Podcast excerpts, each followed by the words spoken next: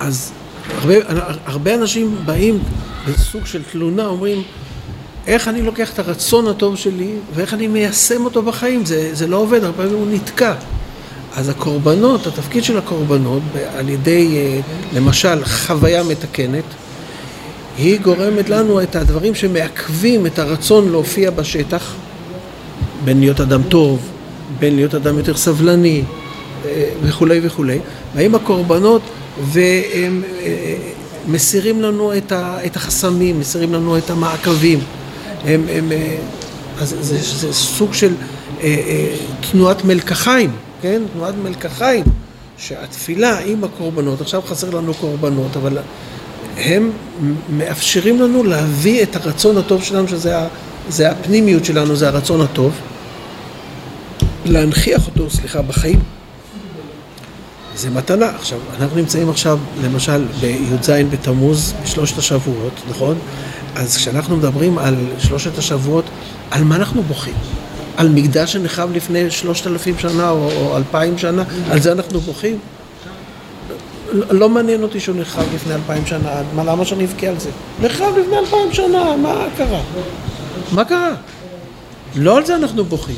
אנחנו בוכים על זה שבגלל שאין בית מקדש אנחנו לא מצליחים היום להיות אנשים טובים ואנחנו רוצים שהכלי הזה, נקרא לזה הכלי הזה שנקרא בית מקדש, ייבנה מחדש עם העבודה המיוחדת שיש בו, עם הכהנים שיש שם, עם הקורבנות, כדי שזה יאפשר לנו היום להיות אנשים טובים. אז אני לא בוכה על העבר, אני בוכה על, היום, על היום שהחיים לא מתוקנים, אני בוכה על בית המקדש שהוא חסר לנו היום, חסר לנו כדי שיהיה חיים מתוקנים. כי אחרת אני אומר פעם, לפני אלפיים שנה נחרב מקדש. בסדר, נחרב, מה נעשה? מה, אני צריך אלפיים שנה לבכות על זה? כן? למה? למה? אתה מבין אותי עכשיו? אני בוכה על החיים היום, כל הדברים שאנחנו לומדים בתורה זה לא היסטוריה. כשאני לומד על אברהם אבינו, אני לא לומד היסטוריה על אברהם אבינו, מה אכפת לי מאברהם אבינו שהיה לפני 3,500 שנה? מה הוא עשה לי? אני מחפש, את, אני מחפש את אברהם אבינו שנמצא פה בתוכי וצועק, כן? דורון, כן? דורון. אברהם אבינו בתוכה, בתוכך לא בא לידי ביטוי היום. אברהם עם החסד, עם היכולות האלה. מה השאלה? אז למה מה?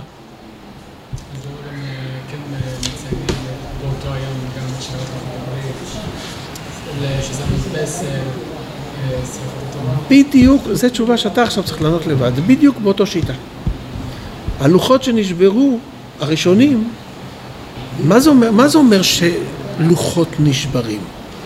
יצא לך פעם שאהבת בחורה והיא עזבה אותך ונשבר לך הלב, קרה לך דבר כזה? אה? יפה. מה נשבר? נשבר אהבה, נכון? זה כואב. הלוחות הראשונים זה מערכת יחסים של אהבה עם ריבונו של עולם, עם החיים, עם הטוב של החיים, ברמה הרבה יותר גבוהה, כן? כתוצאה מזה שאנחנו לא מספיק מוכנים, חטאנו, אז הקשר בינינו לבין ריבונו של עולם הוא ירד, ירד מדרגה. אולי הרבה מדרגות ירד, כן? ואנחנו בוכים על זה, על החיסרון הזה שאין את הקשר הזה, אנחנו חוזרים לדוגמה של בחורה, כמו שהרמב"ם ככה אומר, גם אה, אה, אה, שיר השירים מדבר על זה, שאנחנו משווים את האהבה שלנו לקדוש ברוך הוא כאהבה לאישה, כאהבה לבחורה, כן? זה צריך להיות הקשר. אנחנו לא כל כך מרגישים את זה. זה הכוונה אהבת הטוב, אהבת השם זה אהבת הטוב. הרצון לעשות טוב, הוא לא בוער בנו בצורה כזאת חזקה, כן? אז אנחנו, על זה אנחנו בוכים. זה בא לידי ביטוי בשבירת הלוחות. שבירת הלוחות מבטא על שבירה של חיים הרבה יותר עליונים שנשברו. ועכשיו הקדוש ברוך הוא נתן לנו, הלוחות השניים זה סולם, אתה זוכר דיברנו על הסולם? זה סולם להגיע ללוחות הראשונים. אז זה אותו סוג של בכי, כמו על המקדש שחסר, אז חסר לנו, הלוחות הראשונים זה חסר לנו מדרגה של אהבה ואחווה וצדק ויושר וכל זה, כואב לנו. אז אנחנו בוכים על זה שזה נשבר ומצפים, אם אנחנו מבינים את זה, אז מצפים מתי נגיע למצב הזה, לקשר עם ריבונו של עולם, כמו שהיה כשהוא נתן לנו במעמד הר סיני לפני חטא העגל. על זה הדרך, תלך וכל כל הדברים זה ככה. יותר טוב? יופי. אז עכשיו אנחנו עושים סוויץ', uh, אנחנו מדברים עכשיו על המלאכה, הגענו למלאכה עכשיו, זה מקור מספר 4, רק אנחנו צריכים לזכור, אה, יש לי שעון מול העיניים, שנגמור בזמן, בסדר? אז על העבודה זה גם על המלאכה. עכשיו, אנחנו, יש לנו קושייה על המלאכה, הרי אה, במלאכה לכאורה יש קללה. נכון? יש קללה במלאכה. נזרקנו מגן עדן, מהמקום הנכון, אז הקללה היא שאנחנו צריכים לעבוד, מה לעשות? נכון? אז איך יכול להיות, רגע, אז איך יכול להיות שיש קדושה, ערך במלאכה, אם אנחנו מקוללים בזה שאנחנו צריכים ללכת לעבוד? גם בגן עדן צריכים לעבוד, הם צריכים לעבוד בשבת. אז אפשר להגיד ככה, יש מלאכה ויש מלאכה. יש מלאכה שיש בה קדושה, כמו בגן עדן, שיש בה ערכיות, ויש מלאכה שהיא שלילית והיא קללה, וזה למשל מה שגורם לתחרות בין אנשים. תחרות בין אנשים, אז יש בזה קללה. כן? יש תחרות בריאה. יש תחרות בריאה, אז יש תחרות, אנחנו מדברים על התחרות השלילית, בסדר? יש תחרות בריאה. כל, כל מה שהקדוש ברוך הוא ברא בעולם הוא חיובי. אין דבר שהוא לא חיובי. אם יש תחרות, אז זה אף פעם לא שלילי במאה אחוז. שזה מקום וזמן מיוחד שהתחרות היא כן בריאה, כמו שאתה אומר, כן?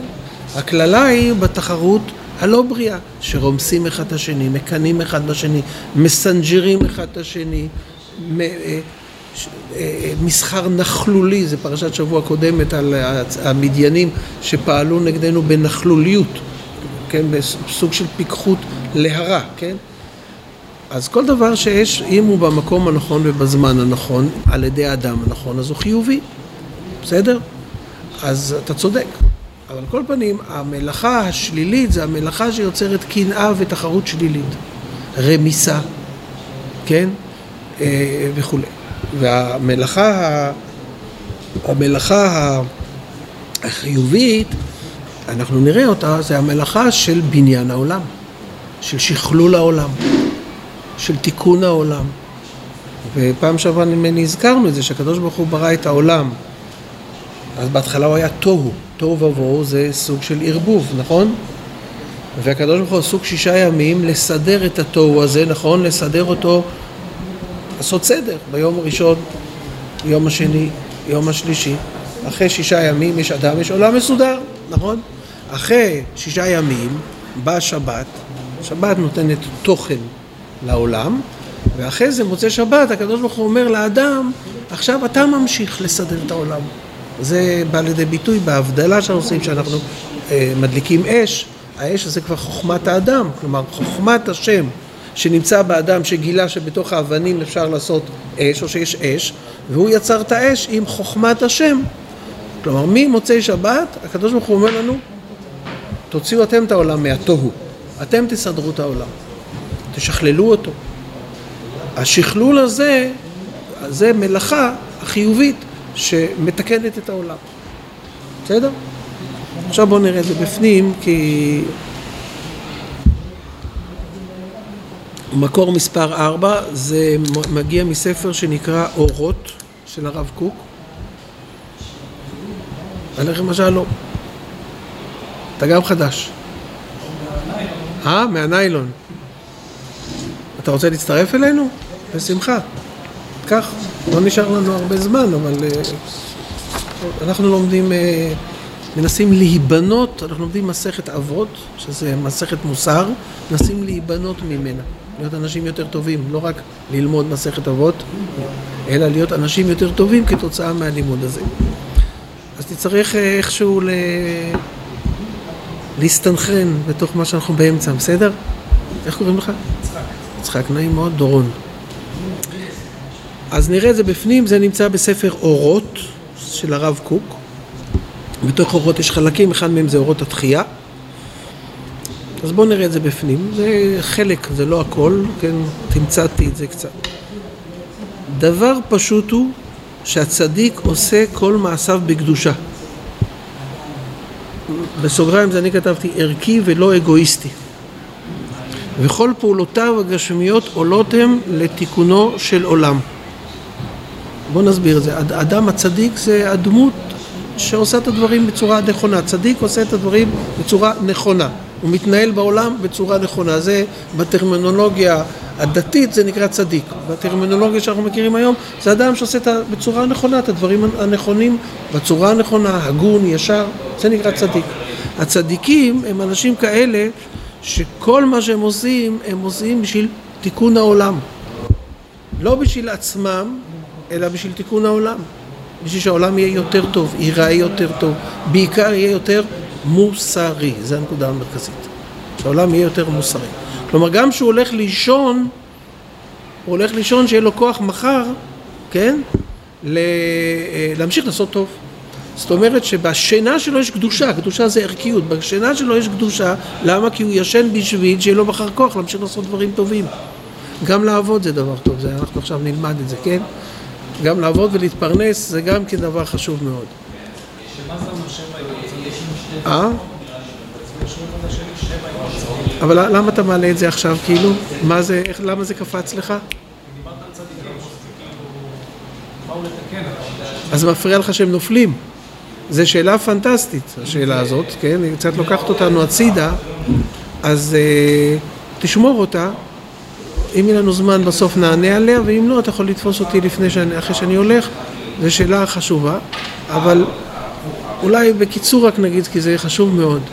שבע פעמים יפול צדיק וקם ורשע באחד יפול, זה אומר לנו שכולם נופלים, גם הצדיקים. מושלמים יש אחד. אנחנו לא מושלמים, אנחנו משתלמים. האדם המושלם זה אדם שמשתלם, לא אדם שהוא, יש לו, הוא, יש לו מכונית ארבע על ארבע והוא מרוויח שתי מיליון שקל בשנה ויש לו וילה ויש לו אישה יפה ולא יודע, והוא מתפלל וגמר את הש"ס, לא חשוב מה שעכשיו תעשו, איזה רשימה שתעשו, אין דבר כזה. אנחנו כולם בדרך, כולנו לא מושלמים, אנחנו משתלמים, השלמות נהיית על ידי שאנחנו ביחד. אתה מביא את עצמך, הוא מביא את הכישרונות שהקדוש ברוך הוא נתן לו, הוא מביא, אני מביא, גם במשפחה זה ככה, אישה וגבר. זה לא תחרות, איפה שיש תחרות, יש תור ארוך ברבנות. זה משלימים אחד את השני, זה גם פיזי ככה, אי אפשר להוליד ילדים בלי שישלימו אחד את השני, אבל גם כל החיים בין איש לאישה זה השלמה למשהו אחד. כישרונות של האישה עם כישרונות של הבעל יוצרים משהו חדש. עכשיו, כולם נופלים. המיוחדות בצדיק שהוא יודע לקום. הרשע לא יודע לקום, אין לו כוחות לקום. הכוחות האלה של האמונה שנפלתי, וזה חלק מהחינוך שלי שנפלתי, זה לא אוי, זה הוי, אחרי שנפלתי, הוי. היכולת הזאת לקום, זה המיוחדות בצדיק. אם אתה עושה צדיק מאה אחוז, זה, זה, זה, אין דבר כזה, זה לא נכון. המחשבה בראש שצדיק הוא מאה אחוז, טעות. זו טעות נוראית, כי היא גורמת לאנשים להיות חולי נפש. הצדיק היותר גדול זה הבעל תשובה, שעליו כתוב שבמקום שבעלי תשובה עומדים, צדיקים גמורים לא עומדים. מה זה בעל תשובה? בעל תשובה יכול להיות שהוא עכשיו עשרה אחוז מהשולחן ערוך, אולי חמישה אחוז, אולי אחוז אחד, אבל הוא מטפס.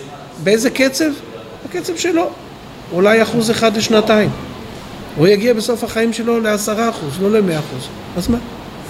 אבל הוא במעלה הכי גדולה, למה? כי העיקר זה שאנחנו רוצים להתרומם כל הזמן. אז כבר אין קושייה, לפי מה שהסברתי, אין קושייה, אני לא יודע אם הצלחתי להסביר את עצמי טוב, אבל הקושייה נפלה. כן, צדיק זה לא מאה אחוז. הרמב"ם אומר שצדיק זה חמישים ואחד אחוז, שמעשיו הטובים מרובים, זה צדיק. כן? והיותר צדיק זה הבעל תשובה, שהוא מתחיל מאפס אפילו. כמוני, אני גם בעל תשובה. כן? טוב. אז uh, הצדיק, כמו שאמרנו, האיש הנכון נקרא לזה, בסדר? האיש הנכון, שמתנהל נכון, זה אדם, עוד פעם, זו מדרגה גבוהה שאנחנו שואפים אליה. אנחנו לא מהרגע נהיה במקום הזה, ואין הרבה במקום הזה, אבל אנחנו שואפים למקום הזה, שכל מה שאנחנו עושים זה משהו שמועיל. אפילו שאני ישן, אפילו שאני הולך לשירותים, למה יש הלכות בשירותים? כי השירותים זה